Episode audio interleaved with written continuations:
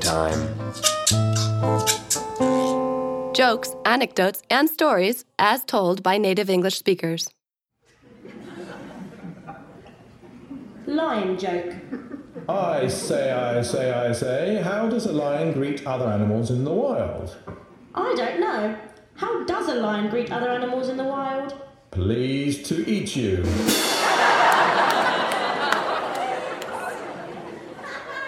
Engineers and accountants. Three engineers and three accountants are travelling to an international conference by train.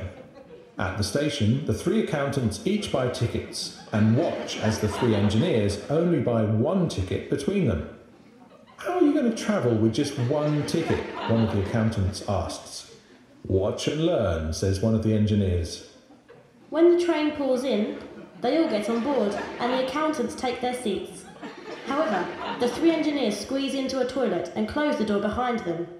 Shortly after the train leaves, the ticket inspector comes around asking to see everyone's ticket.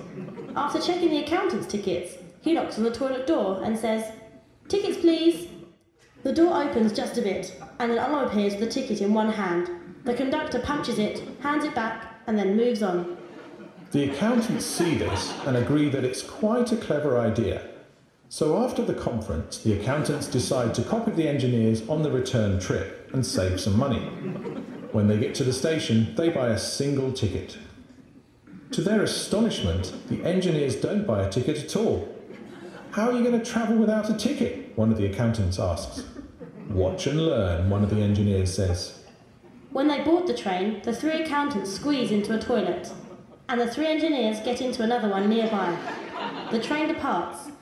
Shortly afterwards, one of the engineers leaves the toilet and walks over to the toilet where the accountants are hiding. She knocks on the door and says, Tickets, please. A hand appears with the ticket. The engineer takes it, goes back to her toilet, and waits for the ticket inspector. Genius.